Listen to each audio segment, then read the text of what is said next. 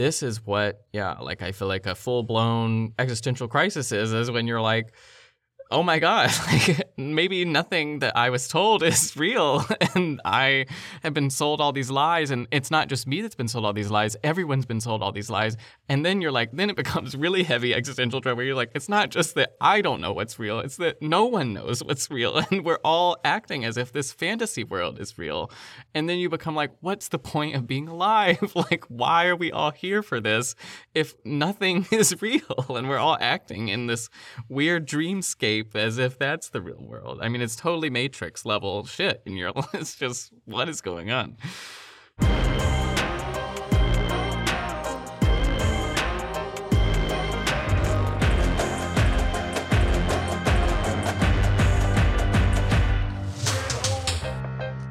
The Social Psycho Confabulation with Ben and Mr. A.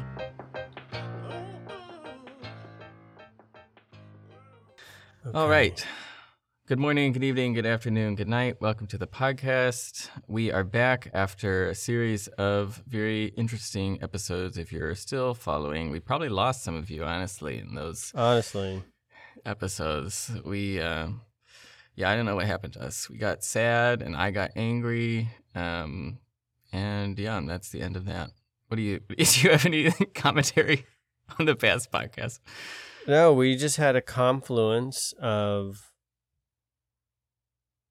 uh randomly, not on purpose, of just moods, you know. And uh neither one of us Moods. knew about the moods. Necess- like we didn't talk about them. We just started a podcast, and you were traveling, and you were in a place that sounds terrible. What was it called? Seattle. or- Seattle, or- yeah. and uh, I was just being volatile, as I described. so we're fine. We've gotten mixed feedback on that. My feedback was, well, my personal feedback to myself is that podcast sucked. Uh, it seemed fine at the time because it was full of feeling, I think, and I was like, well, I feel good about this one. I mean, I feel like we were really authentic.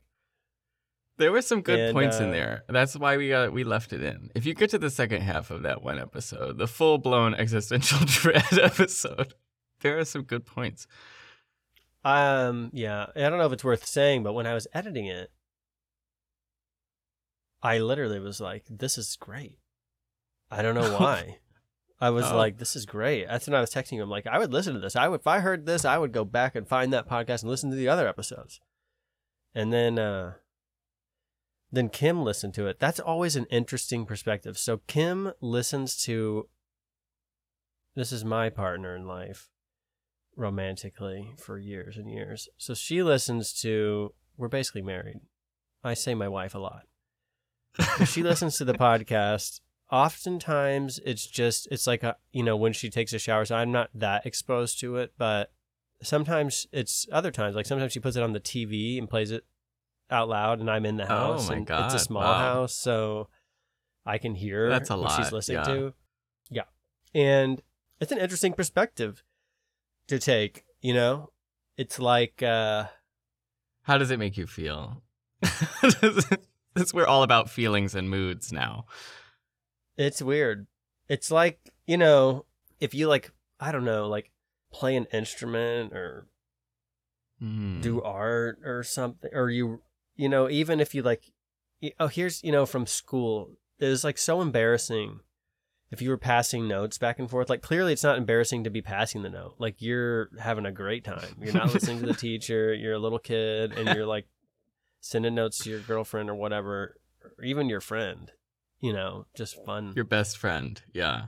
and then uh then the teacher is like what are you doing and grabs a note and if they read it to the class all of a sudden the thing that you were having just a ball doing Terrible. becomes really embarrassing and you're just like The wait a minute this is not this should not i don't want to hear it like i know what i said i don't want to hear me say it in front of everybody like you know what i mean oh my god. so it's something it's a weird we were having a good time, thing. y'all. But not for everyone, maybe. Who knows? I'm I don't just saying know. it's weird to listen to it. It's like because I edit it and then I listen to it, and then sometimes I hear it while Kim is listening to it, And those are not the same experience. That's what I'm saying. It's difficult to explain, Hmm. but it's not the same experience. Yeah. Yeah. No, I get it. I do don't that. I try not to listen to it with other people around. Um yeah, but I also don't know. It's hard to tell what other people think about it because I think we have just a totally different experience of listening to it. Um Well, she thinks it's way better weird. than I think it is. But yeah. but she did give feedback sometimes, you know. Good. Yeah. Sometimes she's like, that. I like that one. Or sometimes she's like, Ben was really mad in that episode, you know. Good. Yeah. I'm learning that I am very angry and irritable all the time. Um, and I also sound manic half the time. So the other half, I'm just angry. I'm angry and irritable. This is my life now, apparently. and I Um, sound dumb. Like I sound like I have just the most disjointed thoughts and It's interesting. That I- Your mental landscape must be vast. I don't know what's in there, but it's Oh, it is a oh. kaleidoscope of things. It is, and it is actually it's a really difficult. I think I might be better at writing because I do that. I self interrupt constantly, Yes. and I'm like, and I'm like, I self interrupt, and I preface, preface, start, preface, and I'll, I keep stopping to, like, and I don't know why I have this urge. I, I th- if I were going to give like a psychological explanation, or I was like a therapist and asking myself, I would want to, I would think maybe as a third party observer, like, do you, I would be like, do you think that people are going to reject you? Or think like, Hmm. you know, like you think you're, you think you're going to sound dumb. So you want, when the punchline is said, not that I'm making jokes, but like when the point is made, that it, it's really made and that I want, and for some reason I have this impulse to do all the explaining before I say it, which is, which I only, I do have, my brain does kind of work that way. I don't know what that's about. I have no idea. I feel the impulse. I feel, I can try to stop and I, I can feel how difficult it is to stop myself while I'm doing it. But I think what happens sometimes when I write it, I think I actually also write that way sometimes, first draft. And then Mm. once I see what I'm saying, because I know the structure, you say, you you make a point, you you explain the point, you make an example, you give the example, you know, you explain it, and then you say it again. right, that's how, right, that's how you do it make a good point. And I'm trying to do the first two things in like a reverse order at the same time or something. I don't know why. I do not know why I do that. I don't know why.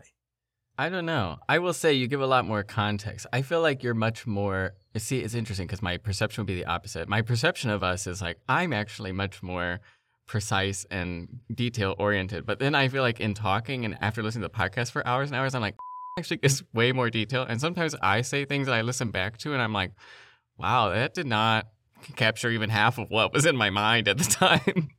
Yeah. It's weird. And I feel like I do that too, where I'm like, I didn't say anything. I just, like, I want to be like, I had this conversation with Kim today. This is an interesting intro, by the way. But I had this conversation with Kim because she's an artist, like a physically can draw and paint and stuff. And she hasn't done it in a long time. And she was like struggling and like, she's like, I don't know what's going on. I, I just don't want to do it. I don't do it anymore. It's a whole thing. And Mm. I had this conversation with her, you know, that like, I don't know where I'm going with this, The- but but I was telling her, I'm like, I was because I was thinking about it while I was talking to her. I'm like, what is the problem? Because I like when she makes the art. You know, I'm like, do it, Right? Do it's it. good to us. yeah.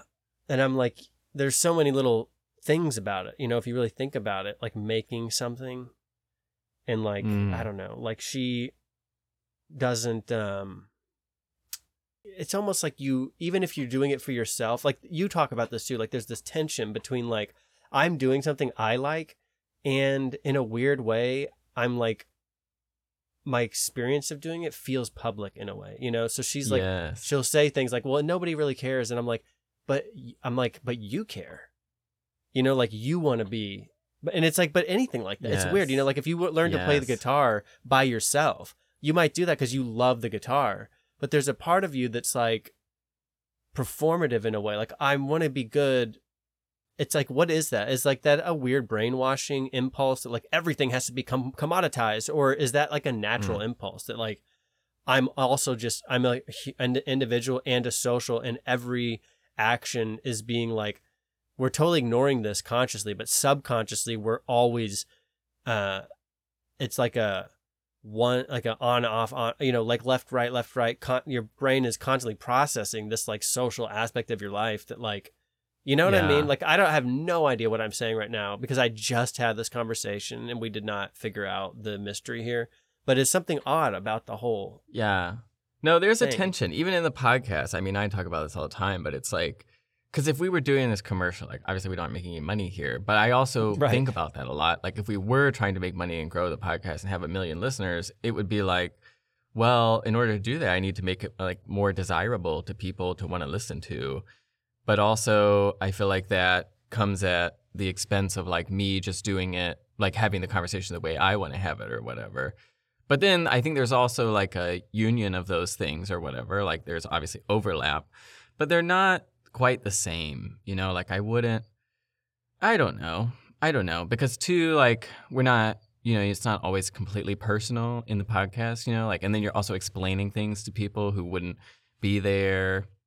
You know, and the art can be the same way, like things that are like interesting to you or whatever, like you would understand like if you made art for like a lover or something like you might paint something that's like memorable to them or something or has meaning to them Well, but that obviously wouldn't and- be and- commercially yeah. viable But everyone too like has a style. Like I feel like the same thing. Like so, and I think about like what was like so, uh, we talked about th- this is part of our conversation. I'm like, well, when you do it, like, cause she's like, I haven't done it so long, I'm not even good at it anymore or whatever, which is bullshit by the way. But, but I get it, you know. But it's like, yeah, but there's something to, like, I mean, there's the whole thing where like if you pl- you'd you'd learn you'd get better at doing anything, not by doing Right. that thing for 40 hours straight, but for doing it by doing it two hours and stop and then 30, 30 minutes and then stop and then take a day break and then do another. Like there's something about the gap is where you're Mm. learning. I don't know how that works, but you get actually there's like a diminishing return in practicing.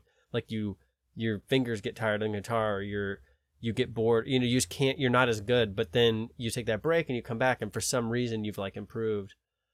And there's something about I was telling her too, the art that like if you don't like it, because I've had this experience, whether it's building something or doing art myself, where it's like I, because since I'm I'm helping her out, you know, I'm like, oh, it's okay, you know, because she's in the bad spot, and I'm like with the art, and I'm like, my experience has been when in a good place and I'm doing the art, you do it, and then it's like not, you're like, oh, you know, you go, oh, I hate it because I'm no good.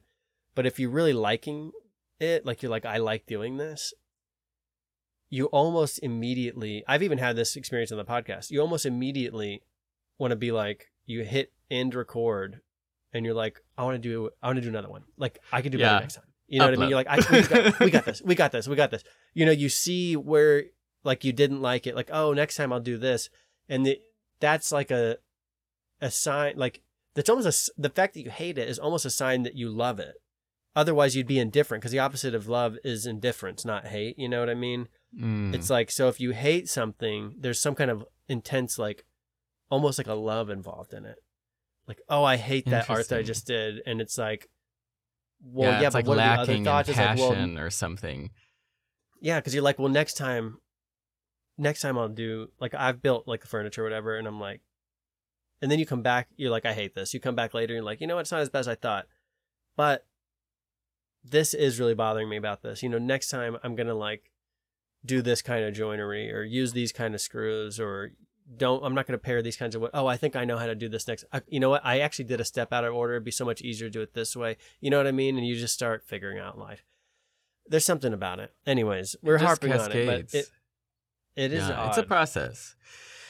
Anyway, yeah, yeah, no, it's a process. That's totally a thing. I feel like it gets better. And yeah, I was thinking about music. You know, you practice, you practice, and you get like really into the zone and you start like loving it because I think you see, I don't know, there's like a feeling of progress, literally. Like that's the flow state or whatever, where you see where you could be and like how you also feel capable of getting there. And yeah.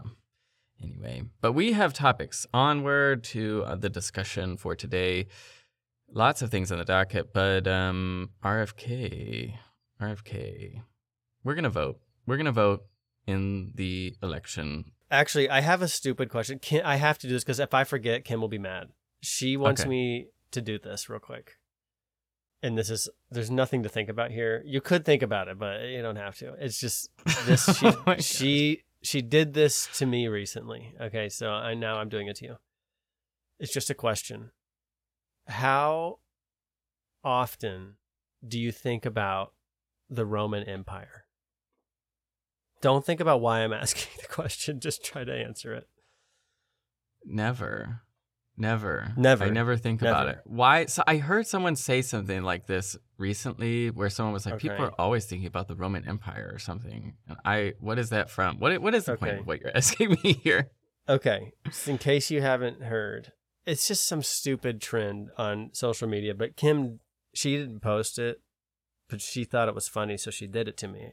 She like starts, rec- she's like seek, trying to secretly record me, and she's like, "I have a question." And eh, this is this is the trend. You film your boyfriend or your husband or something, and you say, "How often do you think about the Roman Empire?" And what's Oh, funny is, so you can go to this trend, like you can see a lot of them in a row on social media, and there is something hilarious about it because a lot of them, they sit there and they go, "Hmm, this is what I did," uh, and my answer was once a month, What? maybe. so it's interesting that you're not having that. So all these men and the women bust out laughing, and they're like, "Why? Why do you?" Why would you ever think of? Because a lot of the guys are like two or three times a week, and it's funny because it's just regular dudes. You know, they're just like got gym shorts and a hat backward. You know what I mean? Just regular. And so there's like it's like this joke. Like women are like, "What are all these men doing around just thinking about the Roman Empire, just having a Tuesday?" It's interesting. Uh, but I I don't know if I fell for it, but I said once a month. Wow. And I That just she wanted to hear what you said. And of course the punchline Never. ultimately the like implicit thing is that like these women never think about it. They're I'm like, why would you ever I'm actually a woman inside. That's what I've just realized. Well, there were some that were like, what? Like never. Like why would you ask me that? But um I thought about it what and I whatever, it doesn't matter. My, my answer, I justified my answer today. I thought about it. I'm like, why did I say that? Cuz she brought it up again and I was like, she played it for me. she's like, "Here's you." And I was like, "Oh my god, shameful." But I thought you know, you it it's not like I I don't think it's just an interesting curiosity that all these men were saying yes, like very often, you know, and it's like why? And some of them gave answers that were like just stupid. Well, because I like their armor, you know, just like random answers. But I'm think I was like, Weird. I get I get to that thought like there's some weird. It's not like I ponder it. It's like I think of like when I went to school and I had to read some Plato thing, and then I think about those times. You know, I'm like, oh, man, it must have been so weird to write this a thousand years ago. And then I'm like, you know, what was going on back then? It's like, well, they had like the Athens and the Roman Empire and all this, and it just kind of comes in as like a little detail in the course of thought, and I go, oh, it's how our times similar to their times? You know, whatever. So I don't know. I don't know if it's a man thing. I don't know if it's just being on the spot and getting asked that question and how you think you should respond. I have no idea. Weird. She Weird. wanted to know your answer. I don't know about the Roman Empire. Never think about it. Um, but Elon Musk has been tweeting about how the Iliad is the best book ever on X. Um, that's isn't that the? I guess that's the Greeks or who knows. I don't know history. I barely read that thing when I was in seventh or eighth grade. I know. I just Uh, think it's weird a- that he's tweeting that or Xing that. I don't. What does it mean? What do you say? What are the words? I have now. I don't know. I don't even know. I have a Twitter, I think, or an X. I don't know. There's maybe it's literally this. Like he just wants people just like saying the name of his company a thousand times per day because you have to talk about it because it's like just weird. Look, can we make that point? By the way, okay. As much as you may, may what, what am I saying? Much as you may love Elon Musk, uh, you have to really think about. I think for a second what he named his children, and think Oh about God. what kind of Oh person you would have to be to name your children that. I cannot. I really, it really gives me anxiety. I'm like, People are like, he's such a great I- person. I'm like, the you literally you named your pronoun- children like numbers and letters. Like they're like video game things. characters. literally non-pronounceable. Like what I was sitting there going like I get it. You want to like be unique or something, but like he used letters that we don't have. Like Yes, like A E combined into A- one glyph or whatever. which is like like is, isn't that like a phonetic thing or like I don't even know what that is. who knows? So it's like how would what do you literally like has he ever said the kid's name? I just I don't know, but I'm like I'm sitting there looking at it the other day and I'm like I don't know why it popped up either, but I'm like how, what is this name? Like literally not like not like wow that's dumb, like I don't know what it is. It's like No, it's wild. There was an interviewer like clip where the interviewer goes, "How is?" and then says the name of the kid, and Elon goes, "What?" And then he's like, "How's the name of the kid?" And then he's like, "What are you talking about?" And he's like, "Your son."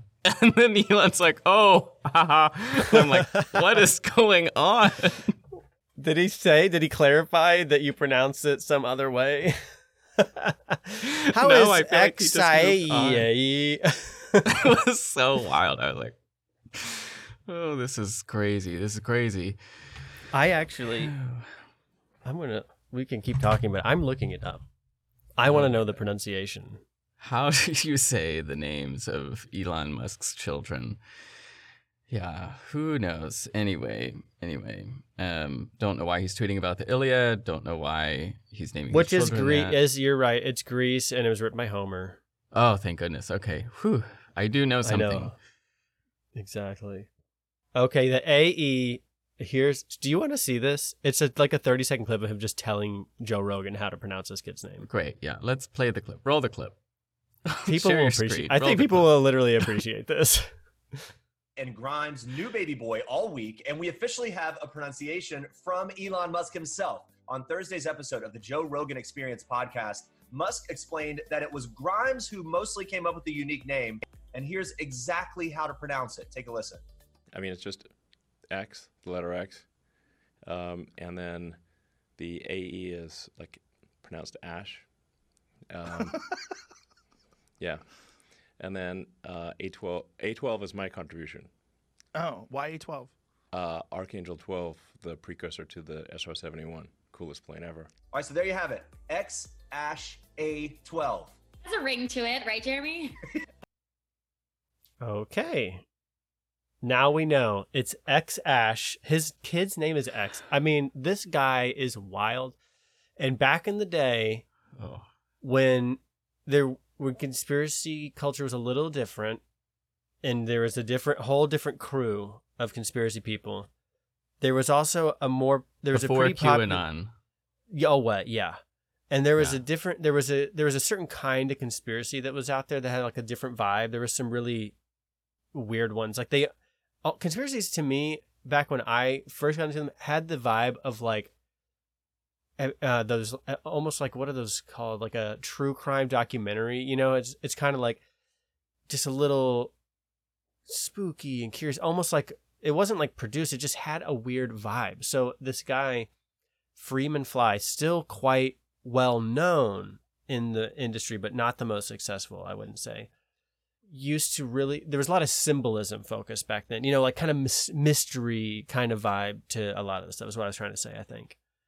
But it gives me like the X Files theme song in my uh-huh. head. Yeah. Do, do, do. Oh, what is this? so like the X, he had this theory I remember explicitly that X, I don't know what this meant to him in a larger context, like it, but symbolically, This conspiracy was- guy had this theory. yes, Okay. was that the X was the uh the mark of the beast, some some kind, some version of the mark of the beast, and it was he was like he trying to connect like X Men, the X Files. I I can't remember all the myriad of examples that he had, but there were tons of this use of just just X by itself. It's a letter, but it's just like by itself. You know, like there's not like P everything. You know, but there's Hmm. X, a lot of X stuff. Planet X, all this stuff. And then Elon came along and his first thing, his like dream was always this X stuff. Have you heard that? Like it's coming out now a little more. People are just kind of hearing about that like he always wanted X.com and he Yeah. wanted X, this theory of like this idea he had that he was going to call X, and it was going to be like this everything thing. I don't even know what it was going to be, but it is odd that he's like. So people were pointing out, why is he so obsessed with this? I always thought back, you know, Freeman Fly said that was the mark of the beast. This is when I was a little more sloppy in my believing conspiracy theories, but I did think it was weird. And then he goes and like names his kid X, Yeah. literally. X and then he goes and he makes A12 or whatever. yeah, then he goes and spends fifty gajillion dollars on buying Twitter, and call, and changes the name of that to X. Then he starts doing this like X.com. He has SpaceX. At, at, he literally is obsessed with X. Like he's obsessed with X. It's so strange. It's weird. It's weird. It would be one thing, you know, it's like whatever. People have their idiosyncrasies, obsessions, who cares? But I don't know. He is a billionaire. He owns all these companies. I don't even know how you can be the CEO of six companies. Um, he's the richest man in the world. So and I think it comes across over a a, little, letter. Yeah, it comes across a little weird. It's really quirky. It, I feel like it's almost I- there's. It seems to me like there's something to it. You know, like there's something. I mean, well, when he it. said like Archangel 12, he's like, but that's just a plane. I'm like, Archangel 12? I mean, you've got, I don't know, just rich with symbolism, it seems, or whatever. it's it's something. And Yes, maybe like, it's I- if- unintended. maybe he doesn't even intend it, but It just seems to. I don't even. It may be completely innocent, but it to me, he. It's like he's just so odd like that. That to me, it seems like it's symbolic to him, even like let alone what everyone else thinks the symbolism is. Who cares? But like it seems like he think like it means something to him for some reason, and I just have never heard the explanation. I don't know. It just seems odd. I've always thought that was a lot of X. yeah. Anyway, anyway, Yeah. okay. Anyway. enough of Elon. He gets too much airtime. RFK, we got to switch over to someone who doesn't get enough airtime. Um, yeah, we're gonna vote. We're gonna vote for RFK. That's all I have to say. What a but what you said? There's a line that he said that made Oh. you want to vote for him on the basis of just one comment was enough to sway you. Oh, am I not? A, oh, whoops. Sorry. I can't Yeah. see you now. I was not in the changed camera anymore. angle. Oh, you're back. Here we go. I have a clip of him saying the line. This is the. uh I think this is this co- podcast is called Tiger Belly. It's Bobby Lee, and Khalyla and some other people. And this is his interview. He did an interview just like Tim Dillon, uh, RFK, and Cheryl Hines. I mean, do you guys do human things like fart on each other? On each other. Or like, or fart, or fart. No, you fart, and then you go, "Oh, that was a good one, baby," or whatever. Do you, That is not. I our- don't think we've ever had that. No, that's, that's well, you guys hide. You hide it. I would say uh, I hide it. I'm Good, a there we hider. go. I'm I'm not. She I'm hides. not. She like- so the hides. 10 years we were together, not Yeah. a single fart, not a single Yeah. anything. I'm Yeah. a hider. For Yeah, yeah. Sure. Yeah, no, that, that's not our household. I'm like, "Da, da, da, da, da," like, you know, what I mean? like it's war. You know? That's, Yeah, that's, that's like my brother. That's like my brother. That's like your brother. Yeah, yeah. They do a lot of weird things, but that's not one. Okay, but you guys snuggle. Do you guys watch a movie and snuggle together? Yeah, We do. they're human beings. I don't know. I mean, because I asked the fart thing, they were like, "What are you talking about?" And now the snuggling thing is a thing. I out of your mind? I don't know now. You know what I mean? So you guys cuddle then, and you watch Yes, a movie. we and cuddle. cuddle. All right. Yes, yes. I'm yes. sorry, but you know, that's- It's settled. you know, That's it's settled. I mean, I, I just didn't think the. I'm saying, did you think the fart? Do you think the fart thing was uh, inappropriate? A little bit. Okay, sorry. That's, My You bad, know my who bad. doesn't cuddle? Who? He doesn't cuddle. Oh, I he is refuse- not. He's pointing to that's the co-host pointing to the main host, Bobby Lee, the people interviewing. He doesn't cuddle. Okay, and we're about to get to the quote now. I refuse. you don't like refused skin on stick Time is money. You, you got you've got things to do. Are you just like when Well, is it's this? just- when is this over? Don't you think it's a waste? You're just sitting there, and it's. A, don't you think it's a waste of time a little bit? How? don't. It seems like a time to connect with someone. No, is that Thank crazy? you, Cheryl. But Thank you. Robert, can you back me up on this, right? Oh, Just listen to me. okay. Just listen to me, Try to right? convince him. Try Yeah, to convince yeah. him. All right. 30 minutes, fine. But don't you think that because there's 24 hours in the day, right? Yeah. There's people, there's th- people got you got to things to call. There's things you got to write. There's things Yeah. that you got to do, right? Doing this for more than 30 minutes is a little. Come on. But don't you think it like um, slows things down? It's just Yeah. like okay, Oh, like Oh, meditation. yeah, you mean. Yeah, connection. Restoration. I mean, what do you what do you think the point of life is? Ooh, great Ooh, good question. question. Oh, what? Yeah. Holy crap! man. That last quote. we, it was a long way getting there, but oh I just thought that. So, he's on this podcast with this crazy comedian. He's getting asked like fart questions, which is hilarious. It's a little wild. I don't know that I would put want to put myself in that situation as a presidential candidate. This is exactly my point. So he's just sitting there. He's just a guy, and he's just sitting there, and he's talking to Bobby Lee, and Bobby Lee is like, "Do you fart on your wife?" and then he's like going down some wild, uh, what do they call that premise? Uh, you know, like cuddling's a waste of time. There's only so much time in a day. I have stuff to do. This is you're just sitting there, Calls and then RFK, and then what? And then RFK says, "Well, what do you think is the point of life?" You know, and it's like he j- that is an answer, in my opinion, from a real person. You know what I mean? Like Mm. he Mhm, has. He's mhm. just a real. He just see that just seems like a real person, and he's just talking. He's just put himself in this situation. Surely to God, he knew what situation he was being putting himself into by going on that show. I, he does not strike me as the kind of guy that accidentally walked into that. He has a few uncomfortable looks on his face during the thing, but he's laughing a lot too. Like it's a funny, it's funny. There's, it's not very political at all. The whole episode, and it's more personal. And I was just like, like that was a thought that could not. That I mean, that was a comment that there's no way that that. I mean, can you imagine Chris Christie or Ron DeSantis? No, no, no, exactly. Joe Biden. No, no one would. No, there's because it be wasn't there in the room to begin with.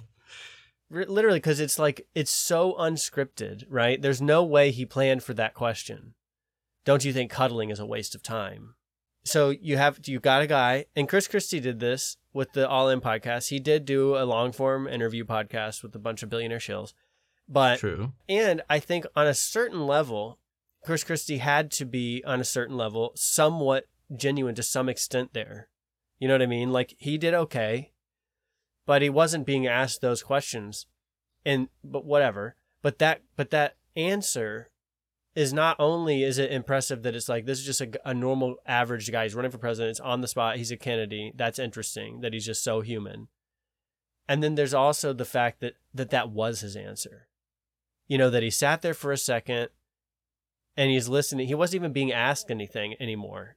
He was just sitting there pondering literally listening to what he was saying taking it seriously you know basically.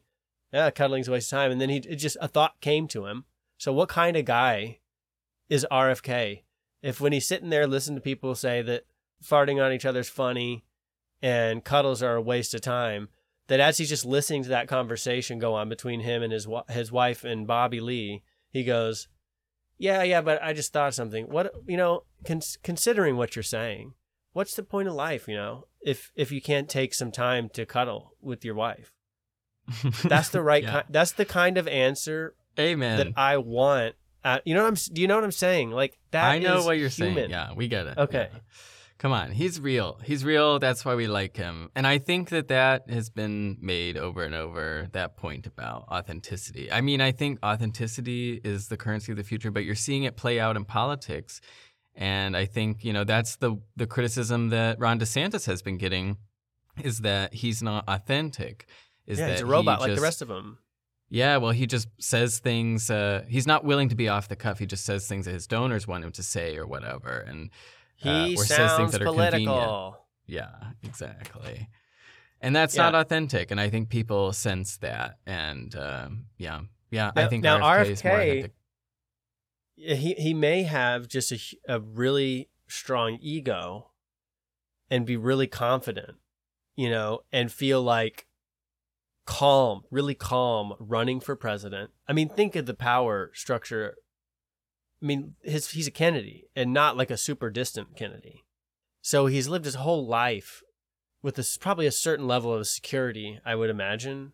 Maybe not so much. I mean, a lot of his family was assassinated, but I'm just leaving open the possibility because I do not want to eat crow on this.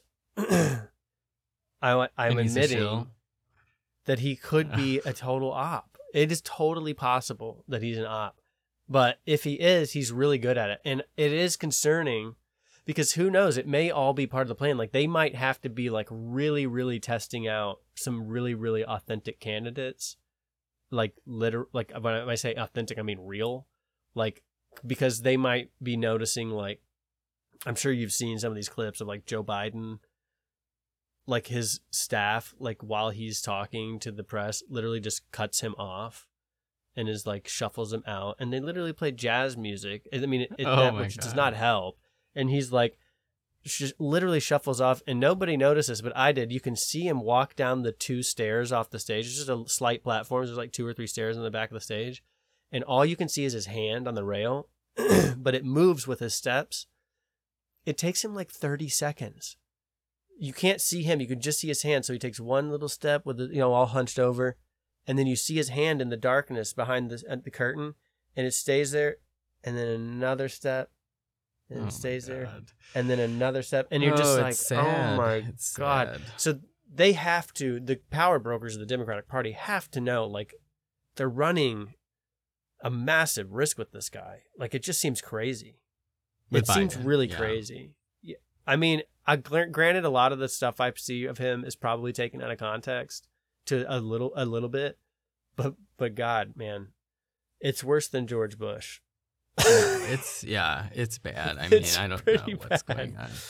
And yeah, RFK could all be an op. Who knows how deep the chest is? I think, uh, yeah, I want to believe that he's authentic because I feel Me like too, uh, so bad. I want to believe. I just feel like he's off the cuff so much with his commentary and whatnot, and I feel like he's doing all these long form uh, conversations with Joe Rogan and Russell Brand, and which we'll get to in a second here.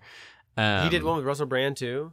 Yeah, yeah. Russell Oh Brand's actually like sponsoring his campaign. Dude. Russell Brand. They had this honestly, pull up how could he? How could he lose? Yeah, I mean, you wonder, but I- I mean, th- I thought about this. If there's an op, like if this, if everything is planned from the, you know, behind the scenes or something, like really planned, which is possible, but yet there's still competing factions and there's and the people of the country still matter to some extent. You know, like you gotta, it's gotta kind of jive. Like the Biden thing, whatever you think about that election, almost didn't work. Like a lot of people for a long time were like, he didn't win some people still think like there's just no way he got more votes than Obama. That doesn't make any sense. Like, really? It's possible. What I could see as being possible with like Trump being indicted, RFK getting so, so much traction, but they're like kind of against him. Maybe they are going to have to get rid of Biden. If I were running things, I'd be like, we have to figure out a way not to have this guy be the president. Like, it's too much of a risk. We can't, we're going to look like idiots. So you build up RFK in the background just in case, and then Trump being indicted. Like I, I think it would be an interesting. I don't know who would win if RF it was down to RFK and Trump. I don't. I'm not saying I don't know what I would think. I just don't know what the country would do, because that's two very very different people, and neither one of them are like problematic Sure. in the Joe Biden way. Like it would literally well, they be have very fanatical followings. Yeah, Yeah. And Yeah. no one even I've talked to some people, they don't even I I mentioned RFK Jr. to mom and Robert the other day, and I don't know if they both said it, but the vibe I was getting in the question that was asked was who is that? yeah. Well, that was what I was gonna say. I think you were like, "How could he not win?" And I'm like, "Well, because I don't think boomers or old people even know who he is or care or are listening to the people who are talking to him." I'm like for young people, I feel like he's making the right rounds and talking to the right people to get uh, I don't know visibility with young people. But yeah, for older people who just watch like literally Channel Six news, I don't. I mean, literally, RFK is not allowed to go on mainstream television, and he has been banned from. YouTube or yeah, YouTube. But so that it's is like odd. Okay, so that proves a point. One is that the media is dangerous because if you think about that prospect, that notion that young people know who RFK is, it's like, but that's so crazy because even I have no contact with his with the Ken- Kennedy's political days. None. We weren't even alive. They Right. should know. They should know who like the brothers and uncle, you know what I mean, like that that who the Kennedys are. That's their that's their people. That's their people. But for some reason they don't know and Come maybe on. it's just the more Republican leaning ones that don't know. Like maybe a Democrat would know, you know, who RFK is more because they love the Kennedys. You know, it's like a trope to have like the uh north northeastern, you know, Democrat household with a picture of Jesus and John F. Kennedy on the wall. You know, Right, those are your two right. pieces of decorations. So Yeah.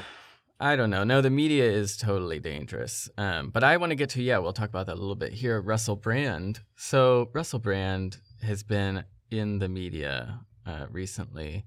This is uh, the APNews.com, AP Associated Press News, whatever it's called. Um, the remaining dates on comedian Russell Brand's tour are postponed after sexual assault allegations. Oh, So okay. Yeah. So all these sexual assault allegations have come out against Russell Brand. Uh, several media outlets published claims that several women have come after Russell Brand. Uh, Brand denies allegations of sexual assault made by four women. Um, the accusers have not been named, including one who said she was assaulted during a relationship with him when she was 16. Um, and that incident, another woman says uh, she was raped in Los Angeles in 2012. So over 10 years ago. Not sure why these things would be coming up now. I think steel manning the argument, you know, these people could have just, you know, gotten over their trauma and be coming out now. I think uh, it's very fishy, though, to me, given how outspoken Russell Brand has been of against major media outlets and the division in the country and what's going on um, politically and economically with all these big businesses and whatnot. And I just find it it would be very convenient if someone were to stir up allegations that would discredit him to a lay person who doesn't look into this sort of thing and really get to the bottom of the claims because it's enough just to allege wrongdoing and then you've slandered someone's reputation and people who don't look into Yeah, it hashtag believe all him. women. Right, exactly. That which is the phenomenon. opposite of uh, innocent, Innocent until, proven guilty. guilty. Right. But uh, yeah, that's the timing. the The problem for me is like, Well, you said it. I mean, you said you were like, I think what they're doing. You said this to me a couple weeks back. You were like, I think what they're doing is building up Russell Brand in the in the third, you know, I don't know, media space, independent media space, just to tear him down or something. And I just saw this I and immediately thought that. about That's that, and I was like, oh my god, there they are tearing him down. I remember that. Yeah, bec- and my it's funny because I forgot I said that, but I'm thinking now that I now that you reminded me, I'm I'm having the same thoughts, which which are that it's possible. Like so, here's here's look look. This is real analysis. Okay, first of all, Russell Brand he seems weird, a little creepy in an endearing way, probably a little annoying to some people. I can imagine in person he might be. However, he doesn't give rapey vibes at all. He's quite a liberal type. First of all, not that that means anything. I'm just saying that like he seems to like kind of authentically believe the things that he believes that fall into that kind of like woke side of things, you know? Literally, he was arguing with Candace Owens, a Republican, and Candace Owens told him that someone tried to wear a mask in her house, and she told them, "You're not allowed to do that in my house." And he said, "I that's wild. I would not tell someone they couldn't wear a mask in my house, even though I personally don't agree with it." And then he was also like, "Also, Exactly. I would tell people if they told me to call them by whatever pronoun." He's like, "I would do that, even though I don't Right. necessarily understand it." So he's very like, even though he's independent, he's very that vibe. You would think he would be like, so that goes along with like support, believe all women, maybe even. Who knows? You know what I mean? So he seems like that kind of guy. And, but what I said at the time is, or was, that he was a heavy drug user. And that goes along with weird behavior. in the past, yeah. So it's totally possible that stuff could come up because but but again here's the analysis again if i'm not totally mistaken i think he was a downer guy he was like a opiate heroin kind of vibe more than like, Like a speed kind of speed and that kind of thing and having being someone that has tried both kinds of drugs plenty the heroin side of things really doesn't quite I, I'm not saying it doesn't fully, but it doesn't quite either lend to that kind of behavior as much as a speed or something. You know what I'm saying? Like it's just not the mm-hmm. right vibe for that. It's not the But- right profile. It doesn't seem to be, in my opinion. It just doesn't Yeah. seem, but it doesn't mean that there's not something weird. Sure, there But could the- be stuff, the- but this is the my timing problem though the is the big. thing. The timing is a huge issue for me too.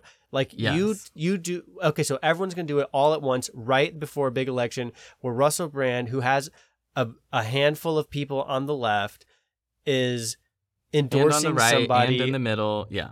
right, and he's endorsing somebody that RFK very prominently. that is being the but that currently the Republicans aren't talking about him. In fact, a lot of them like him, but the people on his in his own party that he's a candidate for are actively working in massively corrupt ways against him. And then all of a sudden this comes out and it's the same thing we saw with that judge, whatever his name was, uh Kavanaugh. And we had the Ka- Kavanaugh hearings and the same thing. This kind of shit always comes, and then we have it with Obama election coming up, and now we've got this fake ass hooker trans that's like oh my god, talking yeah. about Obama's dick and stuff, and it's like the timing, dude. The I I don't believe you.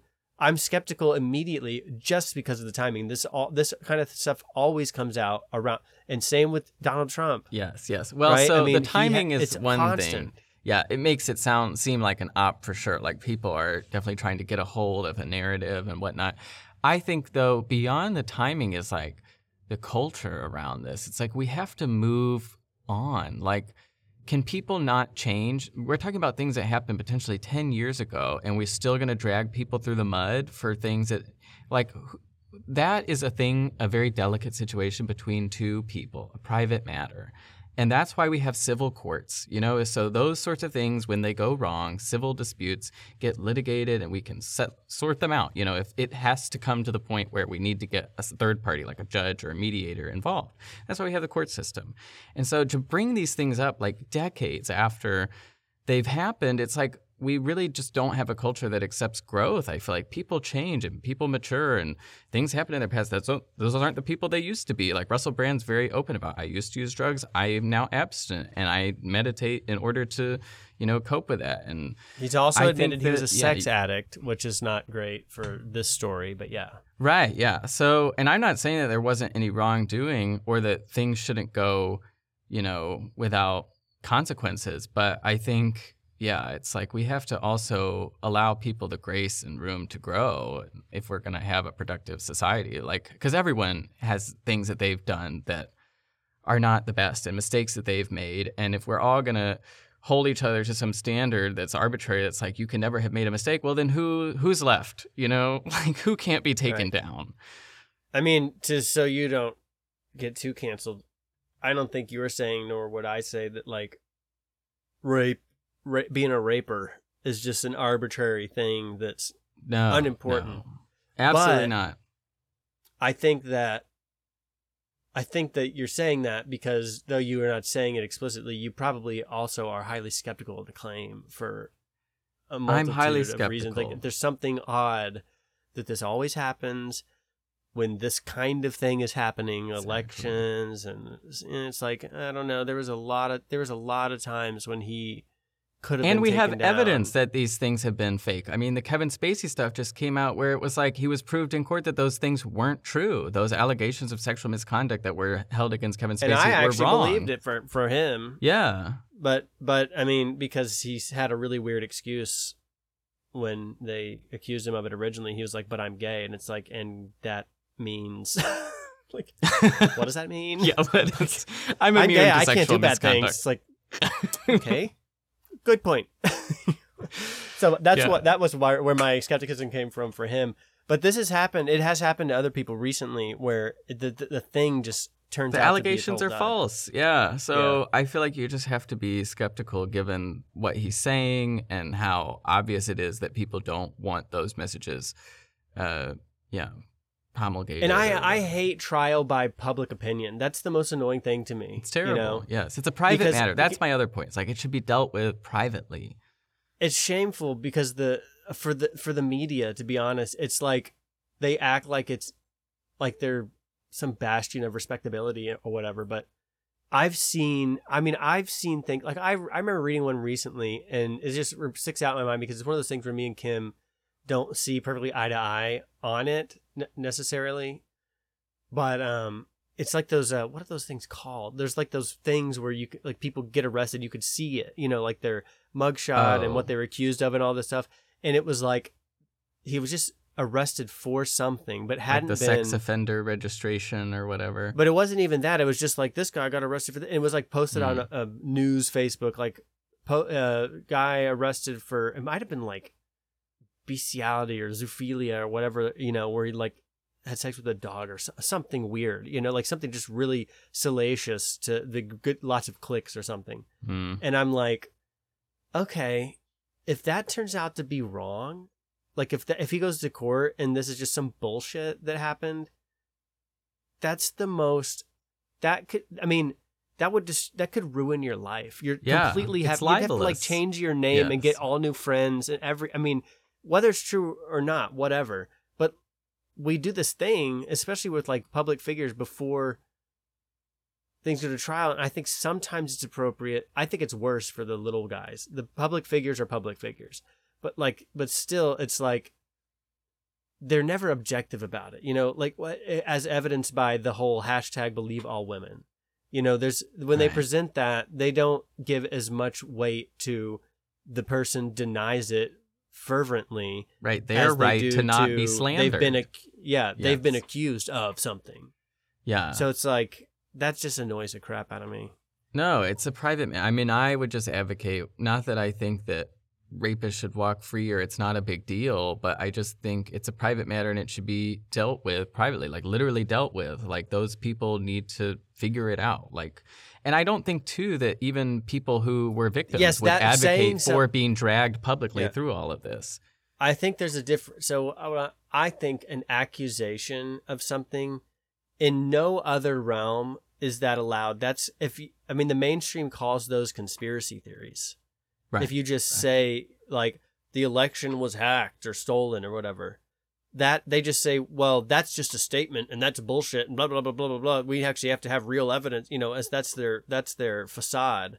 But then when it comes to, I think that's my problem. My big problem with these like sexual things, it's like it's just somebody saying it, and I get that it's a special. It's a certain rape is probably done privately. You know, you don't do it in public generally. I would imagine.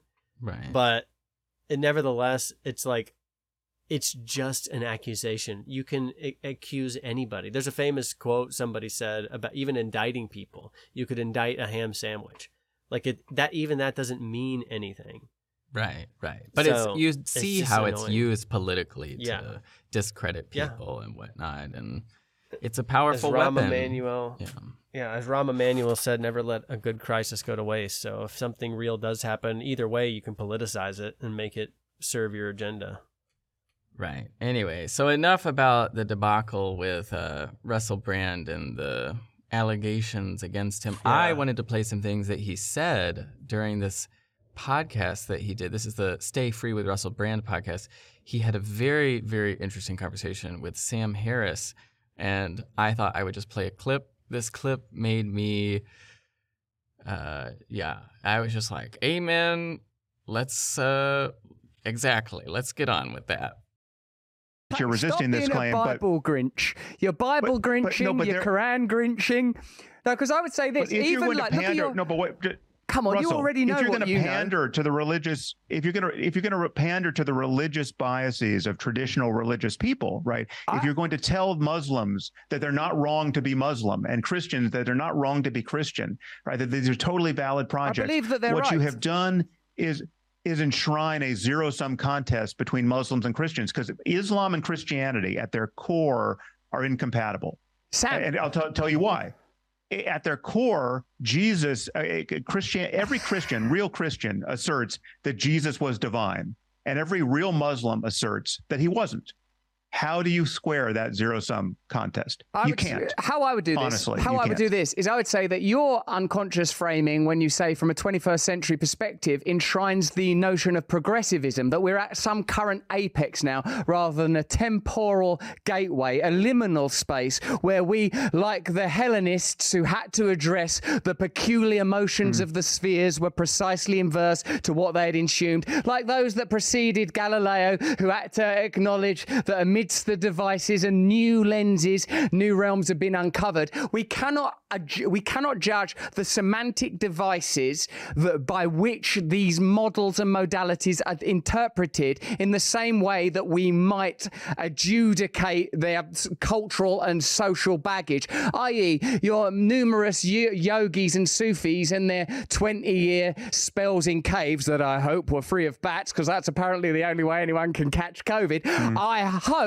that, that they may not have been able to describe and delineate those experiences using the limited tool of language. But I would say there is sufficient data in Buddhism, in Hinduism, in Islam, in Judaism, and Christianity to suggest that what we have to overcome is precisely the individual that you have made a personal discovery about with your own meditative journey. That oh, the cultural mm-hmm. afflictions and inflections of a religion are an easy way to dismiss them. But I think what is lost in that analysis is real hope, real God. And what I mean by God is love mm. and out the and the hope and possibility that somehow we can turn the tide of this thing. For me, it doesn't matter if you are an atheist. Some of my greatest teachers are atheists. But what matters to me is that we revere and honor and re-sacralize the earth. Otherwise, how do we save it? They're like, hello everyone, nothing means anything. You're gonna die, you're in limitless mm. space. Now, for God's sake, do something about climate change. Why? Who gives a fuck? you know what I mean? Like, because God is real. You are God.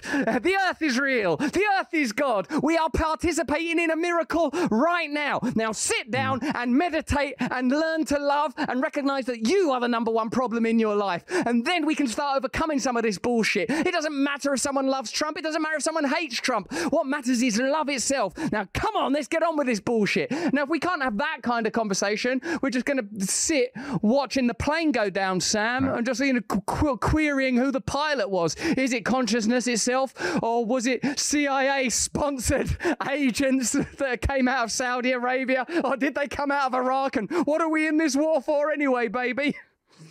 So that was a little wild, but I just thought that was so interesting because Sam brings up the point at the beginning of that, and he's like, you can't square the semantics, is really what he's talking about, of Islam and Judaism or Islam and Christianity because, you know, one group believes Jesus is divine, the other group doesn't. So they have this kind of like superficial disagreement. And then Russell's like, but dig deeper. And you find that really at the core, these things are trying to dig at the same substrate or the same material. And if we could start getting at that, maybe we could make some progress. And I thought, yeah, it's very uh, exciting what he says there. It's uh, yeah, exactly. Because too, before you know, Sam had a podcast where he talks about 9/11. I think that's kind of what Russell's referencing there. He's like, "Are we going to debate who was flying the plane? Like, is it?" You know, terrorists from Iraq. Is it consciousness itself? Is it, you know, that is this really the point of what's going on here? So, anyway, thoughts on that? Um, yeah, I think Sam was saying, hmm, which almost made me think he understood what Russell was saying. I don't know if he did, but um, sometimes, a lot more in the past than currently, I've appreciated exactly what it was that Sam was doing there. I've appreciated about him. Yeah, there's That- definitely some good points he makes in his podcast. Like that's so w- what happened i think in that exchange per, to my ear is that uh, sam made a good point and then russell made a good point but they didn't converse about that necessarily because Yeah. they're both good points. Yes. It's like so it, it's all I mean, I guess what Russell did was added an additional variable. So you have these you know, in a and in a way it's just an extra belief though. You know, I have an extra belief system because I think that people in Russell's position and it happens I I mean, I have these feelings, but I you know, they may be just feelings where like you have that that kind of epiphany. Now, I think people don't give credit to the Muslims or the Christians for having the same kind of feeling, the same kind of epiphany. So when Russell Brand goes, "Oh, you you're just infinite consciousness having an experience," you know, that it sounds amazing, and you're like, "That's oh new, oh great," you know, this is that's so true. I've kind of i've su- superseded the prior notions of a religious doctrine or dogma that I used to have. But there's plenty of Christians, and I know some of these people that actually have a version of Christianity much like that. But but it's not like there's another, you know, it's not like the Christians that are like, I believe that Jesus, you know, was the Son of God and all the other stuff's right. No, there's real Christians that are like Jesus is the Son of God and you know, whatever kind of dogmatic thing they believe the very ardently, but that they also believe and have this uh much deeper real kind of connection with it that to them feels and sounds just like only their version only better because it's their version of of you know that they're having that experience that Russell's having about his kind of new age kind of thinking about it you know what i'm saying Yeah. so that to me, I always catch that with these people because I've I got way into that stuff for a while. Like almost not like I wasn't like a new ager, but like I there was a lot of those ki- kinds of beliefs that I I really was like investigating personally. And eventually I just I did just kind of come to uh, one of the conclusions being that like that's it's it's just another thing. You know, it's not there's something about it that's that's really similar in a way that makes me less susceptible to its allure. Maybe just because I know some of those people, or I went to Christian churches that were maybe not headed up by or infiltrated fully by, but that had people that were members of it that had what seemed to be a real, genuine Christian God experience that was just as special as like it is to imagine the Hindu monk, you know, out in the monastery, you know, being all ascetic and stuff. You know what I mean? It was to me, I was like, that. That why do you think that's so much more special?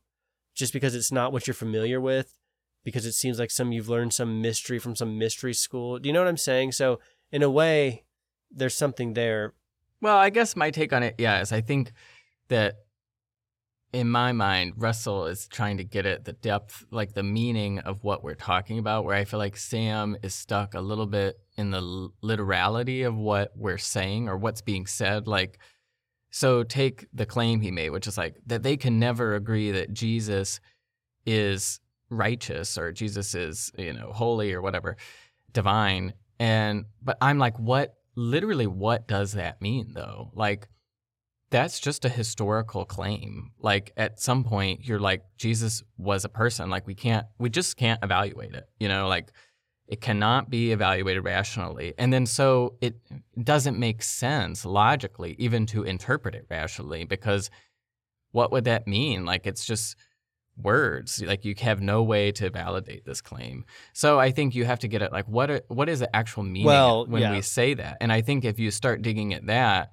then you get into like, I mean, you can like delve into other things. I think like maybe you it starts looking kind of Baha'i esque, and you're like, well, just the commonalities among all the religions are the real true things, and all the extra stuff in each religion is just kind of arbitrary and non-essential or made up.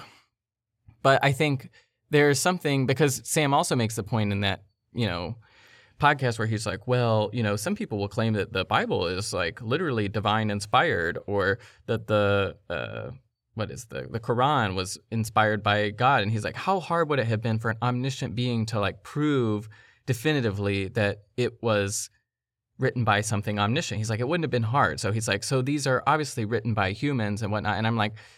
Yeah, but that you we can still accept that fundamental limitation that like there is an omniscient, but that is not human. Like humans aren't omniscient. That humans are fundamentally limited. They're trying to capture something, and that they are flawed in the way that they do that. You know, and that that makes every text, every religion imperfect in some way. And I think that that yeah is a more unifying prospect too. And I think like because then Sam Harris also argues in that podcast. He's like, well, you know, love isn't enough like to be a good person. And then he says, well, because you know the terrorist that's you know doing this act of this Muslim terrorist that's doing an act of terrorism. He's like he real has real love for his Muslim brethren or brothers and sisters or whatever in his community. And I'm like, and this is the point that Russell makes is like, well, I don't think that's real love. And I think that people who are really trying to dig at the substance of what religion is about, I just feel like that's my take. It's like you have, you just can't believe that that's real love. How could you semantically believe, like literally semantically, like because Muslim isn't a real thing. That's like a word, that's like a mental construct that you could draw borders around people and group them around that mental construct and then say that only people within that construct are people that I can love and that I can destroy other people for my love for those people. You know, it's like that's obviously not real love to me. So I feel like Sam misses that point and is taking things too literally. And yeah, Russell, I feel like is getting at something deeper, but I Yeah, be well, I mean- allured, you know, by it. Well, what was what was the ultimate conversation really about? Why were they harping on that? Just because the 9/11, I guess thing. Well, he had had a podcast about 9/11, but they're talking about meditate. I think he asked him about Russell asked uh, Sam about meditation and whatnot. Why do you meditate? And then um, Sam is making these points that he's been harping on recently about like, well, we can't have a world where we have all this misinformation. It's literally just impossible for us to work together. And what do we do about it? And Russell's sort of like, well, because Russell appeals to all these religious people and talks in these spiritual, deeper terms. And then kind of Sam is taking issue with, he's like, well, you can't like just appeal to these religious people. He's like, you can't just let them have their religion and that be okay. Like, that's the first thing he says in that clip, which is like, it's not okay for these people to be religious, which is because Sam's like, because it's dividing them. And Russell's point is like, only because they have a superficial understanding of religion, and so do you. like, so that's kind Yeah. of the ethos of what they're saying.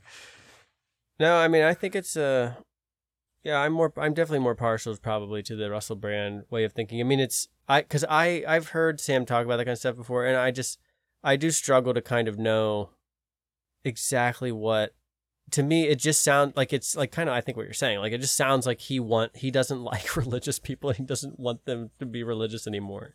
That's what it really seems like to me when I hear him talk about that stuff. Russell or Sam?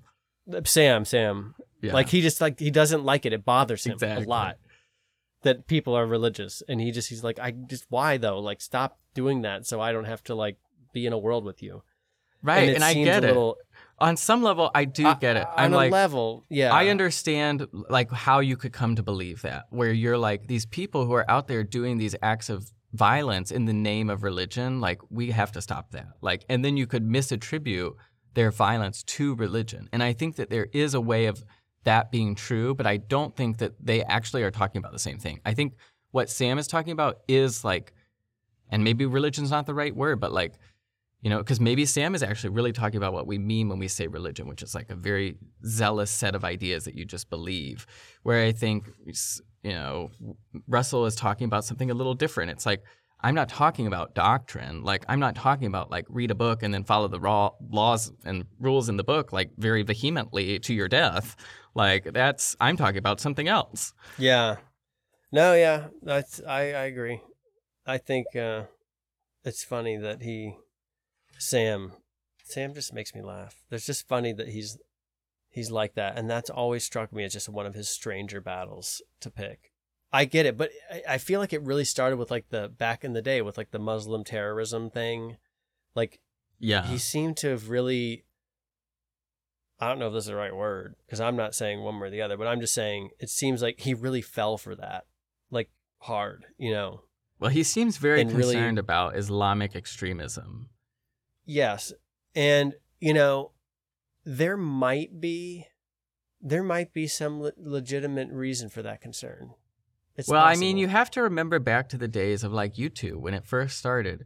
It was kind of wild, and I'm not saying this YouTube? is real or not, but like when YouTube first came on, and there were like all those videos of like quote unquote terrorist organizations, like and some of those were fake though. all well, yeah, exactly. That's what I'm saying. I don't know the veracity of all these things, but it was kind of wild. You know, like if you saw that and you were around for that, I'm sure you could just be like, "Holy bleep!" Like we need to figure this out. Like something needs to be done Yeah. about this. I, you know, here's what I think I'm changing. I mean, I'm not changing. I'm adding to it. I guess.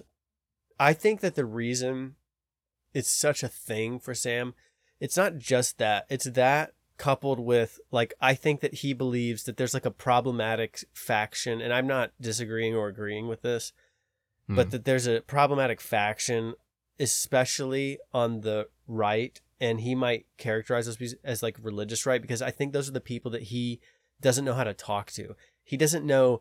He thinks, well, I'm a really logical guy. I'm a really reason hmm. reason guy, and those are a, a, a group of people that when that I can't convince of anything because they believe a crazy thing that is that I don't even know you know it's almost i mean he's like almost made it his mission to to like do it but it's like Yes. he doesn't know like how to convince those people how to argue with them how to persuade them and it because it and i think if you were going to do that if you're going to try to convince people to be reasonable in that world and stop voting for trumps or what whoever whatever for whatever reason your party sells you things because you're religious and they use religious rhetoric if you want to stop that you have to stop these cr- crazy people and then you get a Sam Harris approach, which actually, despite maybe his belief, because of your exaltation of science or logic or whatever, you it it actually becomes a lot. It seems a lot more totalitarian, a lot more authoritarian.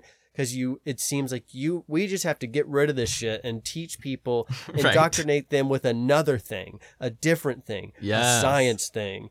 Whereas Russell is saying, look, you know, mate, they're almost on the right track. Uh, you know, they're just a little muddled and uh, he says it crazy, but and he's right probably more so. It's like that's how I would approach it as well. It's like I would never, I don't have any desire, and not towards Christians, Muslims, Jews, whatever. I don't, none of them. Although some of them maybe get me more emotionally riled up. I mean, maybe the one, a lot of times it's the one you grew up with that pisses you off the most. You're like, these people are crazy. But Yeah, yeah. uh, they're on, you know, Russell's saying, I think, you know, they're on to something. Not really, they're missing it Yeah. totally. And, but they, you know, the answer isn't you have to believe atheism instead, because it's like not, it- like Sam treats that non belief as a belief system. Whereas it's right, like, right. it's not that. It's if you want to get technical, like Russell Brand was doing, you know, you say like, well, if they preach love and they think this is the love, well, you know, clearly they're a little misguided because love doesn't mean war, you know, whatever, whatever good logic he's using as well. So it's like Sam is what I would call not even wrong. Right. But well, it's interesting because I mean, in the vein that you're talking about, I am sympathetic to the problem that he seems to be concerned with, which is something we've talked about before, which is like when you open yourself up to like belief systems like Christianity, to believing, you know, that there's something beyond just the rational, I think you do run the risk of like opening yourself up to having kind of wild beliefs and like misguided beliefs and wrong beliefs. And I think that that seems to be the like concern that Sam has. It's like, well, these people just believe these things on nothing other than intuition or feeling, and that they they literally can't be reasoned with, and that some of those beliefs that they have that are they're unwilling to reason about are very dangerous and detrimental to other people, and that I think, yes, that is a problem. I think the solution is not well, just bash them over the head with logic and like come on, get it. You know, like yeah I don't think that's the solution. I think Russell's like but he well, certainly seems yeah. to think it is. Yeah, it's and he says some wild things in that podcast. I mean, it's just like I don't know, yeah, how he comes up with these arguments, but I mean, I would, yeah, I'm def. I probably will listen to that. Art, I mean, that conversation because I'm pretty fascinated with both of those guys. you know, t- I mean, not fascinated, but I'm interested in both of their uh, ways of thinking. Maybe is what I would say. yeah, yeah. Well, yeah, and Sam too. I feel like goes on these diatribes about like being locked in your own mind and yeah, having thoughts and escaping this un you know necessary mental suffering and it's just it's so bizarre to me. It's like literally foreign. Like I don't relate to where he's coming from, like why he's so concerned about the things he seems to be so concerned about.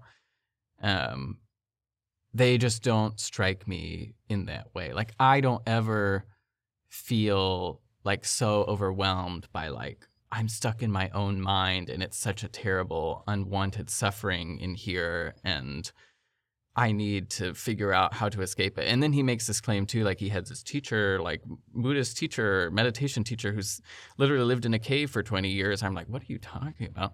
I never met anyone like that. Um, are those people even real?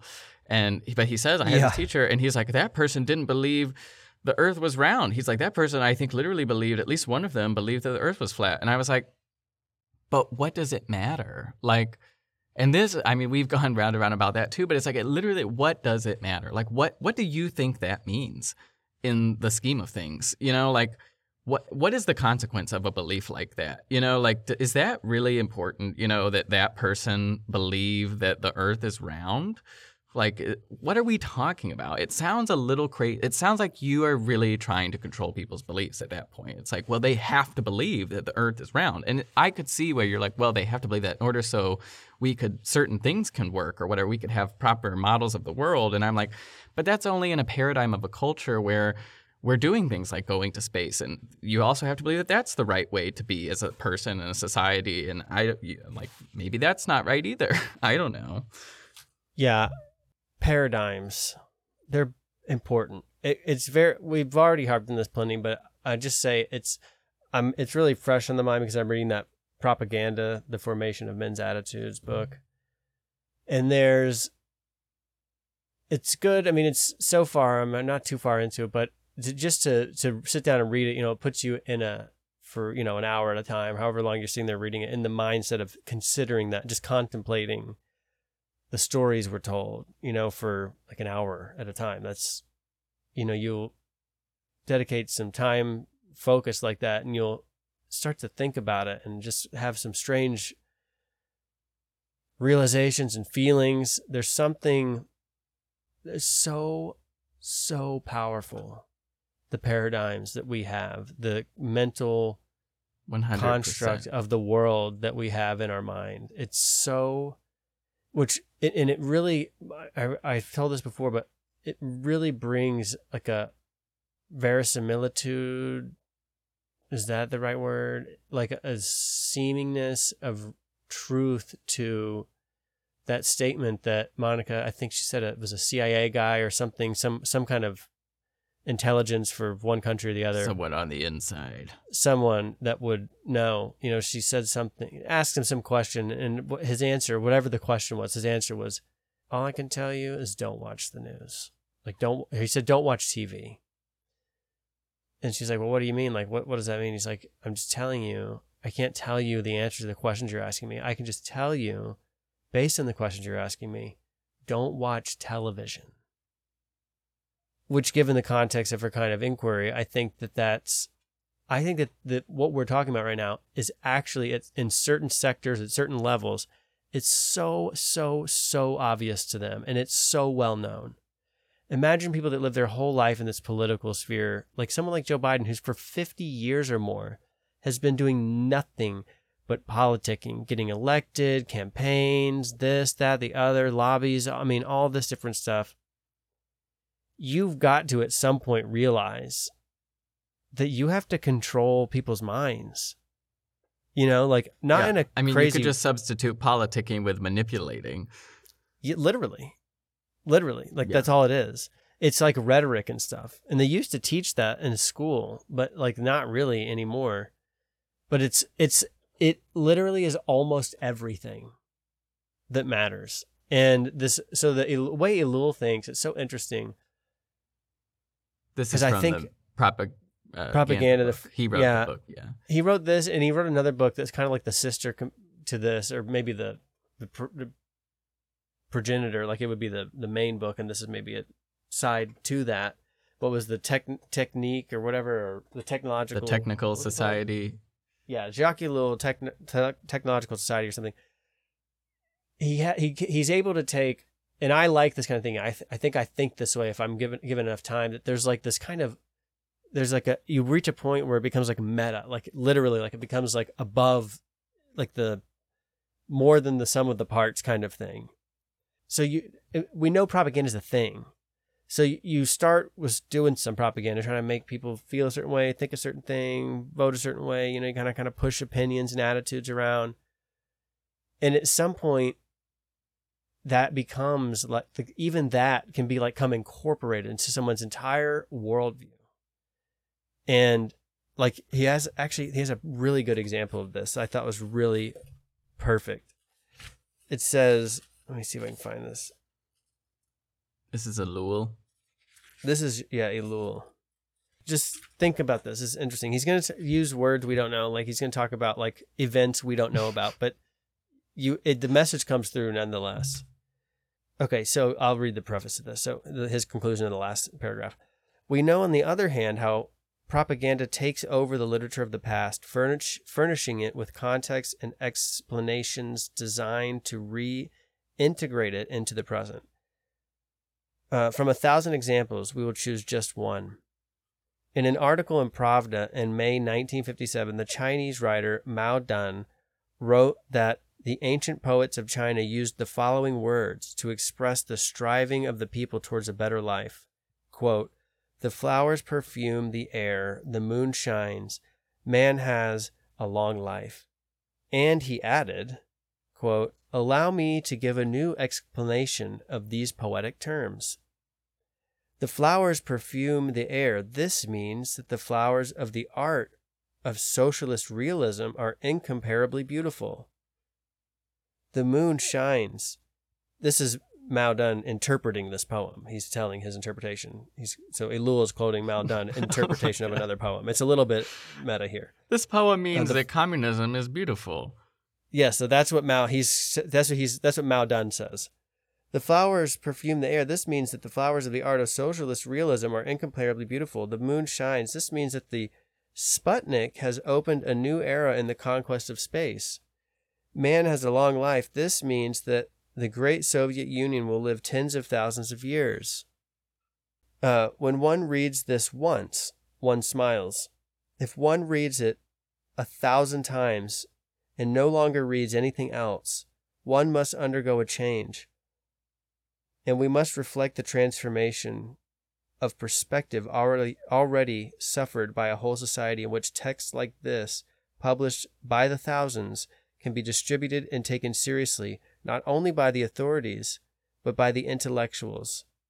This complete change of perspective of the, and they use this huge German word, whatever, is the primary totalitarian element of propaganda. Hmm. Now, I don't know what you said to spur me to read that, but basic. Oh, we were talking about perspe- the worldview and perspective. So it's like that's the meta way that this propaganda works. Like you can just do some propaganda, like oh, this poem that we all love so much, it means so much to our country. What it really means is that socialism is good and socialist art is the best art, and that the Soviet Union is going to last forever. And it's like yeah, exactly. You he says you read it once, you go, what the fuck? Like what? What That's is not what that means. There's no way that's what that meant. But then you are told that a thousand times, so you know, uh, all white people are basically racist. The first time you hear that, you go, "What the fuck are you talking about?" But then you hear it a thousand times, and it just becomes part of the the Yes. the understanding of the world that's just in people's head. And then Right. you go on a generation, and then the collective understanding of reality for everybody can be totally shifted into Yes. a totally We've been different really re- on like a this literal recently. I, I, this is like, if I were a sociologist or even a, probably a philosopher, because I'm could have been that if I just would have gone to like 10 more years of school for philosophy. This would be Just 10 more years wouldn't be the only thing. Yeah, just a long time. This wouldn't have been the only thing that I focused on, but it would be definitely it's one of the most interesting things to me. And in any class that allowed this kind of thought, I was obsessed with it. Like even and we had a like some kind of cultural study type thing. I don't even remember what it was called, but some, I had to take it. And we had to do a little project like this. And he was like, oh, just think about it kind of like this way. And I got totally wrapped up in it. And every time I'm told to think about this, I come to the conclusion that like this is everything. Like th- because it is kind of is what your reality it's like what is reality like it's the fabric Yes. of reality in the minds of everybody exactly. No, I think this is yeah. When you start really like hearing what Jordan Peterson has to say, sometimes you're like, when he's like, no, you don't have an option but to believe, and then it's really consequential what those beliefs are because you start acting in the world based on all these presuppositions that you have about who you are, what the world is, what's meaningful, what's real, what matters. And I think you just you have a whole generation of people. I mean, this is like you just you are told things since you you know go to school, you grow up, and then you just start operating in the world as if all these things are true. And I feel like this is what yeah, like I feel like a full blown existential crisis is is when you're like. Oh my God, like maybe nothing that I was told is real. And I have been sold all these lies. And it's not just me that's been sold all these lies, everyone's been sold all these lies. And then you're like, then it becomes really heavy existential dread where you're like, it's not just that I don't know what's real, it's that no one knows what's real. And we're all acting as if this fantasy world is real.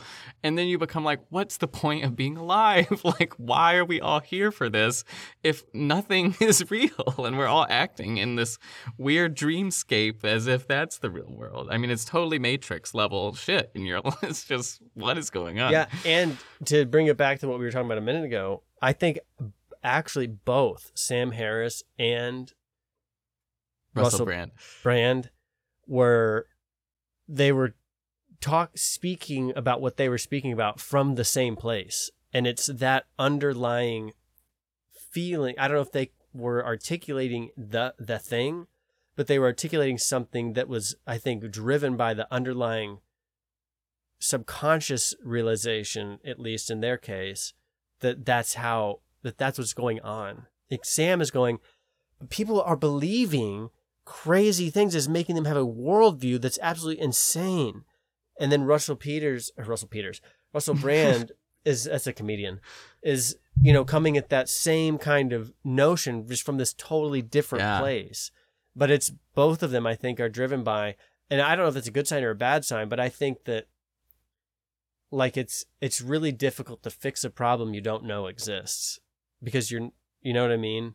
Even if you know Yes. something's broken, but you don't know what's broken, like it happens in cars. A lot of times when your car's not working, or your whatever you're working on, or whatever thing it is, you don't know exactly what's going on. It's sometimes it's just you hear a tick tick tick tick or a knock knock knock knock or the engine light comes on or something, and you go, I don't know what this is. And if you know how to work on cars a little bit, sometimes even still you don't know what it is, and it's like I could just start replacing. Like, what do I fix? You. That's the question. That's what always hangs me up. I go, I don't know what's wrong. Something is wrong, and it's probably in this system here, in this corner of the, you know, it's in the gas, the fuel system, or the intake system, or something. But I just don't know where. Where I don't know what to fix. I think that's metaphorically like that's what's going on with a lot of people. That's just going on with people that feel like more so nowadays, you know, people are saying like people are starting to feel it. They notice something's wrong. It all feels messed up.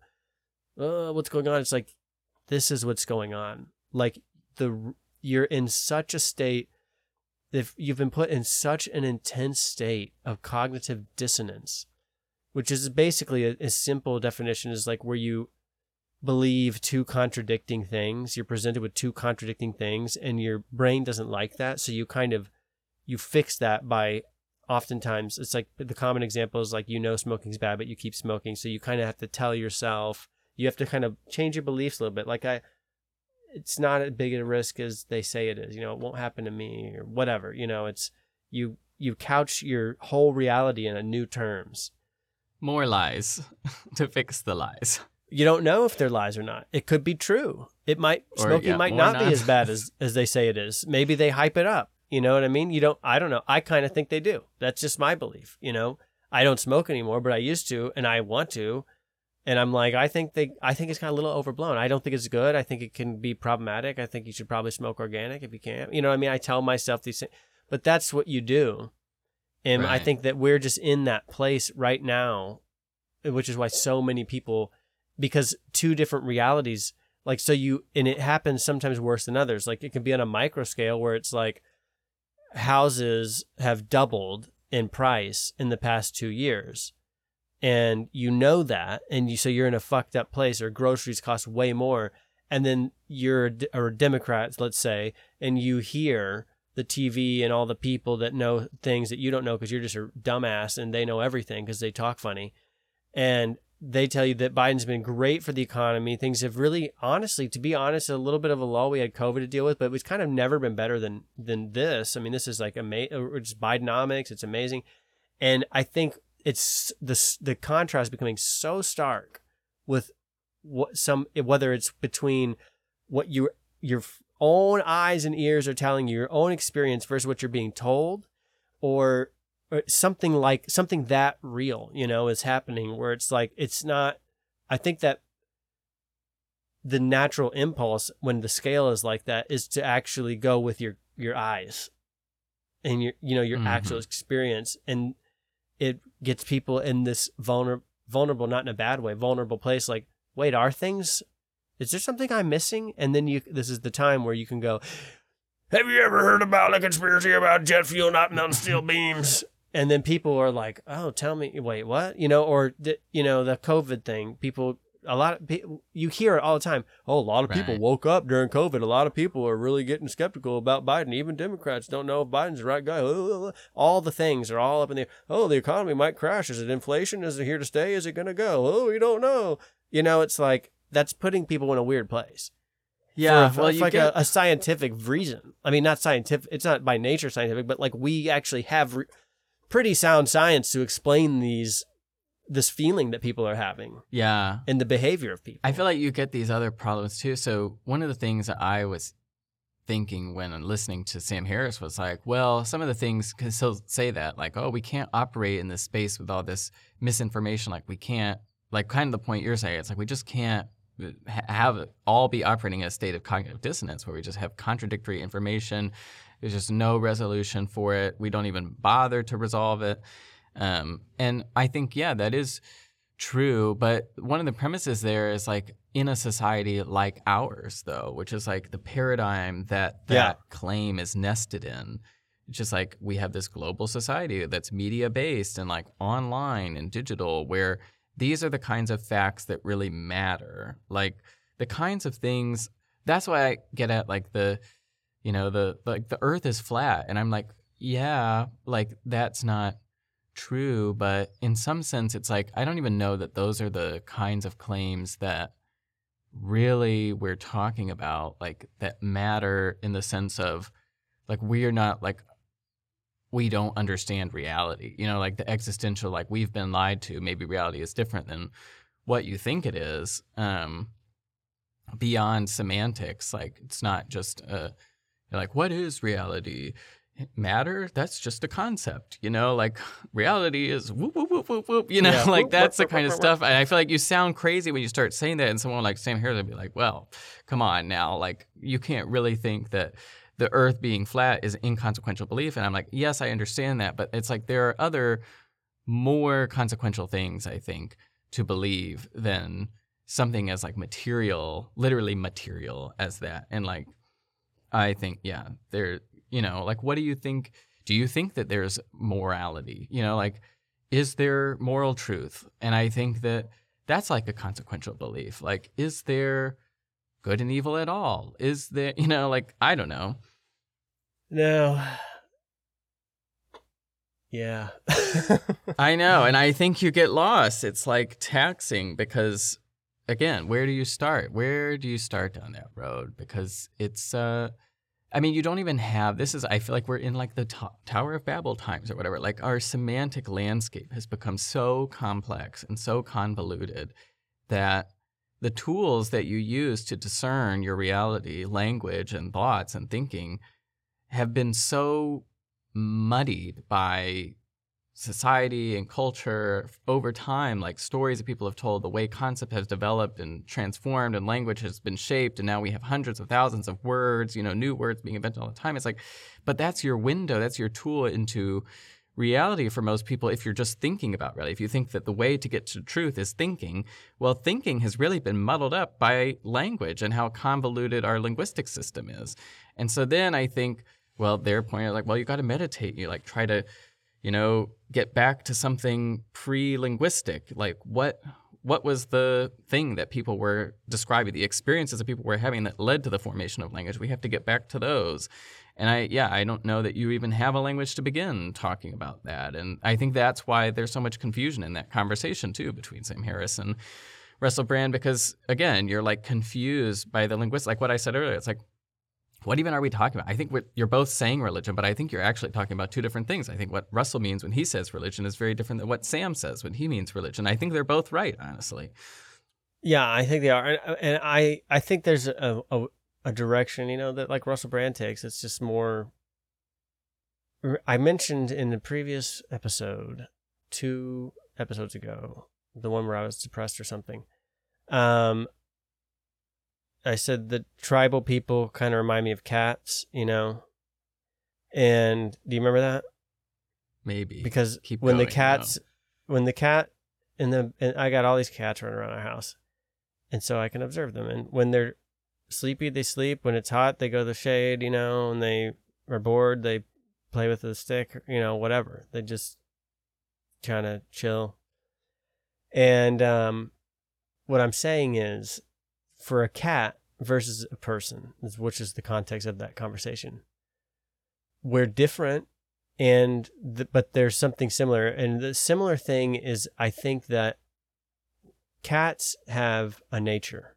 This is a very Greek philosophy kind of notion. Well, people have a nature too.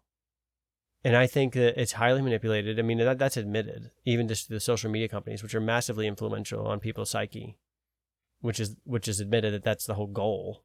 A lot of times, the way that they program that stuff is to play on that.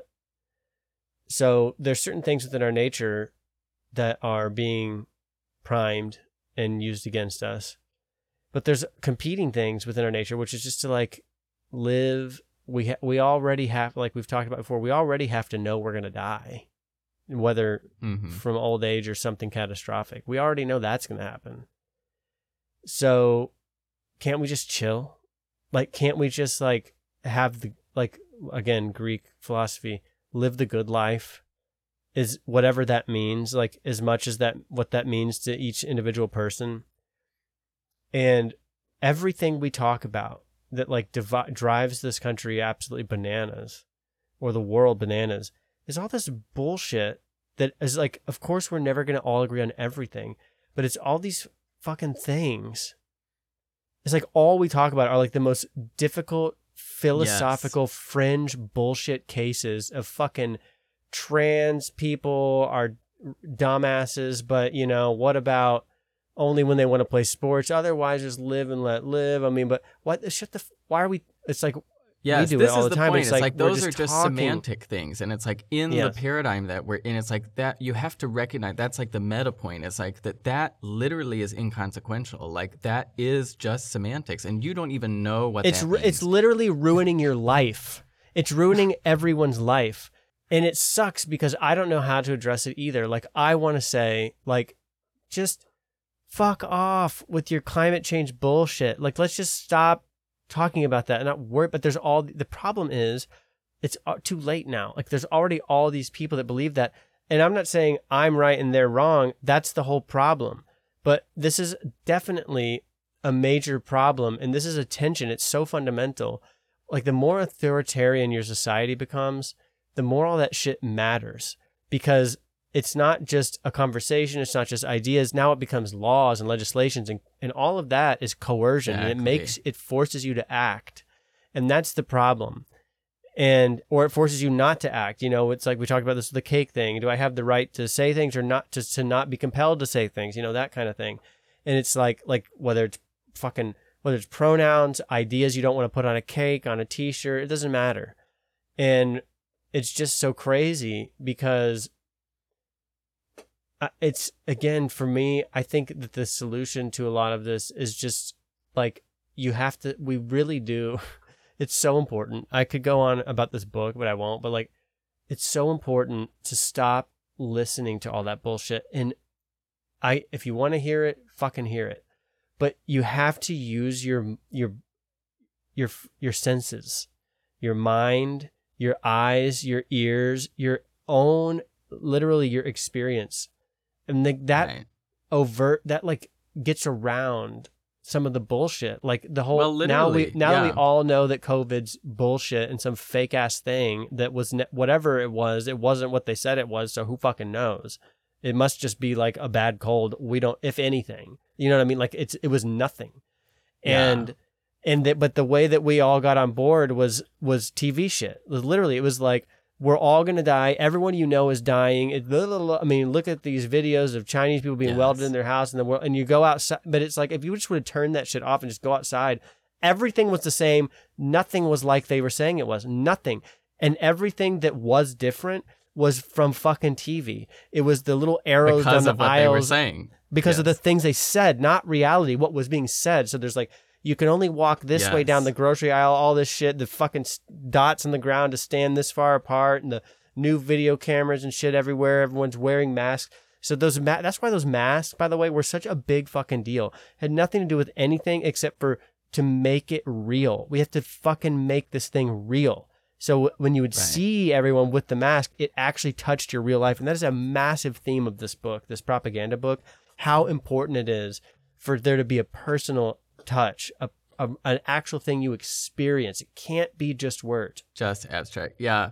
Well, it's You so interesting because that's what that action. Chinese guy was saying was like, I mean, that's what we have is like reality is being pre-packaged for you. Like everything has been pre-interpreted for you. Reality, we're telling you what reality means, how to interpret it, and that's just being handed to you. That's what the news is. That's what you know religion is in some like superficial sense, like narratives and stories. And so I think, yeah, if you have to, if you really want to dig at what's real, then you have to unpack those things. And you can't just take them at face value. In the way that, like you were talking about COVID, I mean, it's like, well, we've already decided, like, this is what's happening. Here's the narrative for what's going on in your life. And then that becomes made manifest almost. And it's like you make it real. Like, well, now we're acting as if that were true. Like, we're all wearing the masks and we're all doing the COVID like lockdowns and having Yeah, the the big pharmaceutical Yeah. companies literally made they literally got I mean it was so real for them. They got billions and billions and billions of dollars. Like it was really real. We really made it happen for them. Thank God we did that for them. Thank I mean, yeah. my favorite restaurants of privately owned restaurants by local restaurant owners are all closed. But thank God Pfizer made 50 gajillion dollars and that's excellent. I'm so happy. And now it's just yeah. So I mean, yeah, No. it's just it's all stories. That that's the whole answer I think is like like well, we're so susceptible in the age of information or whatever. And that's, I think, the point they made in that book too that you brought up, which is so interesting. It's like you're more susceptible in to propaganda the more information that you have to deal with because of like literally it's almost like a processing constraint. Like you just can't That's actually literally think that, no, that is everything. exactly what it is. He says that about not just that fact, but all that, that basically that there can't really be a relaxing of the propaganda at all. It has to occupy all the time, like all the time of your mental basically focus, like of amount what you can process capacity wise. And it's not like I mean they are Mhm. they quote unquote they are working 24/7 to do that, but even if they didn't exist, like the propaganda that is used just generally anyways would create that necessity. It, you know what I mean? Like that's the meta way that he kind of looks at it. Is that like once once you once kind of like once you pop, fun don't stop. Like you just have Oh to keep God, it has to keep going. You know, like you can't. That's how it. like your drug dealer wants to get you addicted because then you're a better customer. Yeah, and then the drug dealer doesn't realize that he's addicted to selling drugs. Like that's the other. You know what I mean? Like he he relies on that. Everyone can't- forgets at some point, yeah, what's going on. yeah, it just becomes it becomes integrated into reality itself. It, our whole Yeah. system requires it in a way, and that's what I was saying about the totalitarianism or the whatever. It is- the more you do that, the more you have to get people to act, and the more conflict you're going to have, and that's just where it's in a crazy place of conflict. And I think that when you think about it that way, you go, wow, that's interesting. Something's going on, or what a fantastic coincidence. The world's come that you know this is where we are now. You know what if Yeah. crazy, like it becomes a coincidence, like a weird coincidence that Biden's the president. Like what a strange thing to have this like literally senile person has no idea that has appears to, I mean maybe but I mean he appears to have absolutely no idea what's going on ever where when he's standing at a at a thing I mean it just he doesn't appear to have any wits about him and it's like wow that's so That's the leader of the free is world. purpose like like how did that happen like how what a coincidence like that's so interesting that that everything would be this bad and it's like but for propaganda purposes or for it's perfect it's Yeah. excellent it's the best case no, scenario I'm so susceptible to like the. I really think there's something true about like we need to elevate the consciousness of the world. Like when people said that back in the day, I'm like, yes. Like we literally, that's such a deep point to me. It's like you, we literally don't know. But the, and that doing. message has been Like, co-opted a million times over. Now that's the same mess. Now that's the message has been adopted by like environmentalism, Burning like, Man, yeah. That I mean, it's been a thousand self-help books. It's been bullshit like uh, Deepak Chopra, the the new the what's that other book, the Power of Now guy. He wrote some like New World book. I So mean, it's all, it's all this stuff, and it's like that's not how you do it. That's not how that works. It's not like that. You know, it's like everything gets that way though. Like everything gets co-opted. And I think I'm going to rewatch that movie Cool Hand Luke because it really made me think that in a way. But it's not about that at all, but it's like I saw that Cool Hand Luke, which is a very famous movie, as like this almost like whether I don't know if I interpreted it based on me thinking just about the story, but or about the story and that it was written like by who wrote it, but like that Mhm. it was this like str- ideal, the ideal like conceptual struggle of like how do you be original or like your own person or like a real individual, you know, like not following, you know, just doing your own thing really like can you like it was just such a conceptual struggle about that in my mind. And 100%. Well, can I just interject this one thing about Yeah, you said at the beginning, which I've been thinking about, which is commoditization. And that's like the kind I think we live in like a commoditizing society and everything is commoditized and people say that like superficially, but I'm like we don't even know like we literally can't recognize what that means because we haven't encountered a world where that is not the case. Like you all are just born into this and so it become you almost are blind to it. Like the matrix like you're literally like you don't even know that the matrix is real. You have to be pulled out of it to realize what you're a part of. And that i think is the state of things. It's like you're so deeply embedded in a way of being in a way of society that you don't even you cannot even recognize it almost because it's all you've known and so i feel like that and one of the things that's so true about ourselves like commoditization like the commoditization of things like even personality is like commoditized like people are Oh like the God. same, you know? Exactly. No, I we watched a show and I looked up the person from the show from like we watched a few years ago. It was like a reality show or something like Love is Blind or I don't some bullshit. Some and I looked up this person and they're it literally every single post is basically an, an advertisement. I could tell. Some of them literally said it was, but they were like there was everything was like it That's was like it. about the outfit or about a message about something and it was just so i mean it's so surreal it's like i can't believe this is i literally was like I, this is people's real lives like they are not like even kim was like said it's like she's not even a person and i'm like she's not Yes. like she's an she's an advertisement like she's literally the, the literally the definition of sold out. Like you sold yourself. All the, Sold your your whole the presence.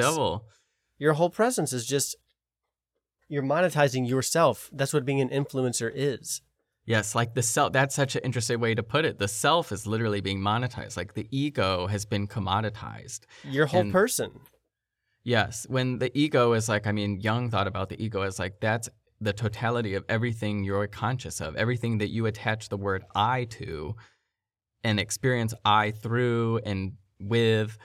That's ego, and that that whole thing, like all of your consciousness, has been commoditized, and that that's a weird state to be in. It's like how can that's like why you need to elevate the consciousness because it's like you don't even know that whole entirety of what you're conscious of has been consumed by this way of living. And that's deeply yeah troubling to me. And i think that's what people are sensing or whatever. I think people have like an intuitive understanding of that.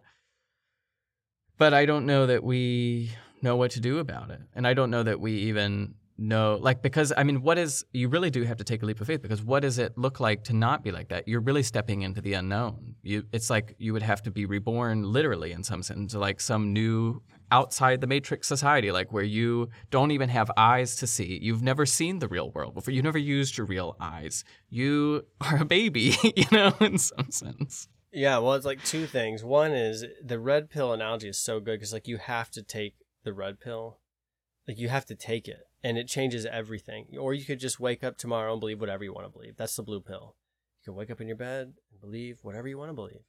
yeah Or you could take the red pill, and I show you, and I think that when you take the red pill, what that means nowadays is like you actually have to say this. I see reality. I see what is being presented to me as real, but I'm going to kind of not buy it, any of it. I don't buy any of it. And that's a perfect analogy of kind of like uh, what I think is like a fine way to do it. I don't think it's the ultimate reality. I mean, Yeah, no, I feel like The Matrix is such a deep movie, and people intuit that because obviously, like, you even just have the artifact of The Matrix, like someone made that, and I think that that's the kind of art and stuff you see too. Like, I mean, the stuff that I've been seeing is so interesting, like symbolically, like you see that kind of stuff coming out now, where it's like, oh my god, like it's so clear that it's on people's minds, like either subconsciously or consciously. It's like this content like Oppenheimer, you're like, what are people talking about? Like, this is wild, wild content. Yes. The other point I was going to make is to go along with my red pill analogy, or the red pill analogy, is it it's it's our it's it's like we're addicted to our conceptual reality, but it's it's Mm. like literally like an actual addiction. Where like you can know about it, you can know you're addicted to it even, and then it's like how come we can't like not have our like the fact that we don't like just as like a general cultural thing like have like a a large amount of people that just like "Ah, i don't do my cell phone like three days of the week like that just seems like it'd be a normal like it just seems like that'd be a thing. Why not? You know the, it, no because people are like addic- they're literally addicted to it. Right. and you can know that about yourself and be like but i i know i know it's a problem but i have i just whatever you know? And so the blue pill i kind of think in that if you want to keep that analogy it's like you're already hooked on the blue pill. You're hooked on buying the reality that's presented to you. And you reject Yeah. the red pill all the time because you really want it's why it's so tough for people to even believe one thing like one obvious conspiracy like we did not go to the moon. Like we did not like so for me that's easy.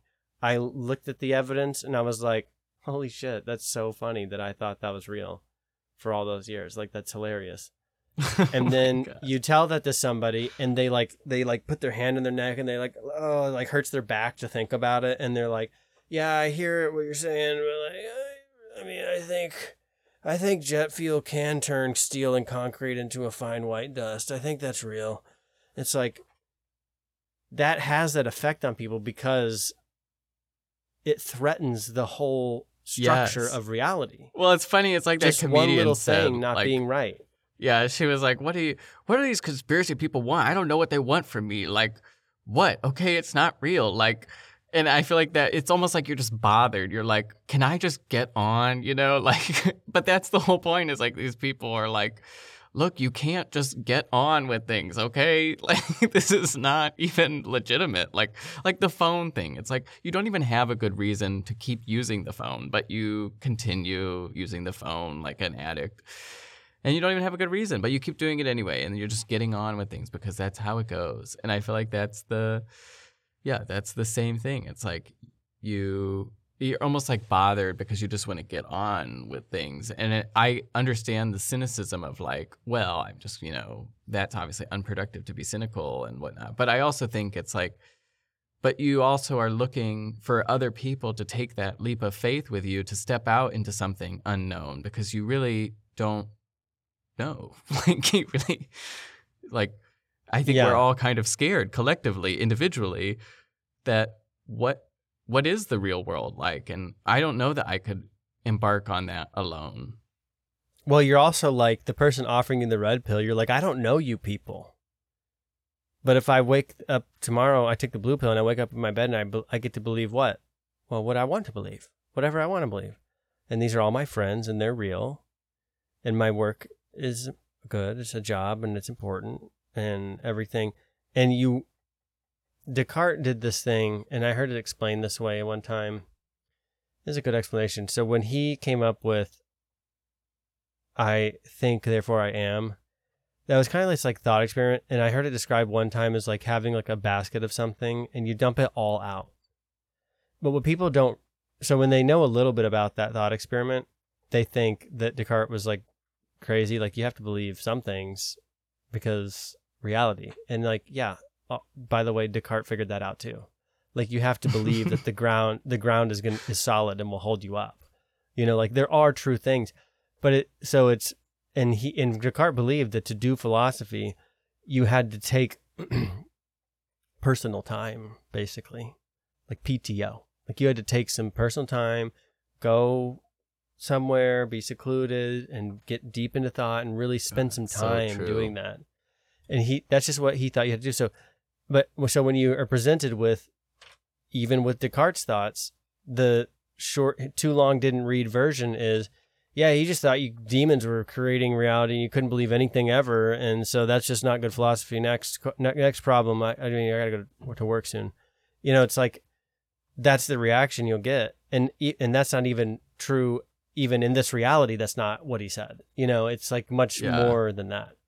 So no, that's so true. I took that time off recently. I took a week off and went to the Tetons, Grand Teton National Park, which is like this rural area.